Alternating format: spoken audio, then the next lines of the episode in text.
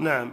قد يحدث للمرأة سبب يوجب نزيف الدم من الفرج مثل عملية في الرحم أو نحو ذلك أو أن تأخذ بعض الأدوية التي يعني يكون فيها يعني سبب ك يعني الأمور التي قد تكون كاللبوس أو نحو ذلك.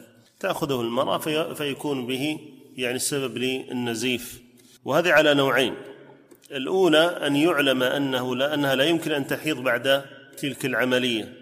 فيكون يقينا أن هذا الدم هو دم جرح من العملية مثلا مثل استئصال الرحم بالكلية أو سده بحيث لا ينزل معه دم الحيض. فهذه المرأة لا يثبت لها أحكام المستحاضة وإنما حكمها حكم حكم من ترى صفرة أو كدرة أو رطوبة بعد بعد الطهر. فهذه كالتي ترى ينزل منها دم الجرح من من الفرج. فلا تترك الصلاة ولا الصيام ولا يمتنع جماعها ولا يجب غسل من هذا الدم فما ما يجب عليها أن تغتسل غسل الحيض. هذا الذي أراده رحمه الله تعالى. نعم النوع الثاني هو فرق الآن.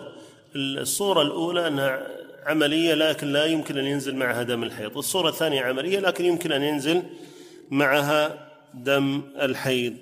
فهذه يقول حكمها حكم المستحاضة. وذكر في ذلك حديث فاطمة بنت أبي حبيش رضي الله عنها أن إنما ذلك عرق وليست بالحيضة فإذا أقبلت الحيضة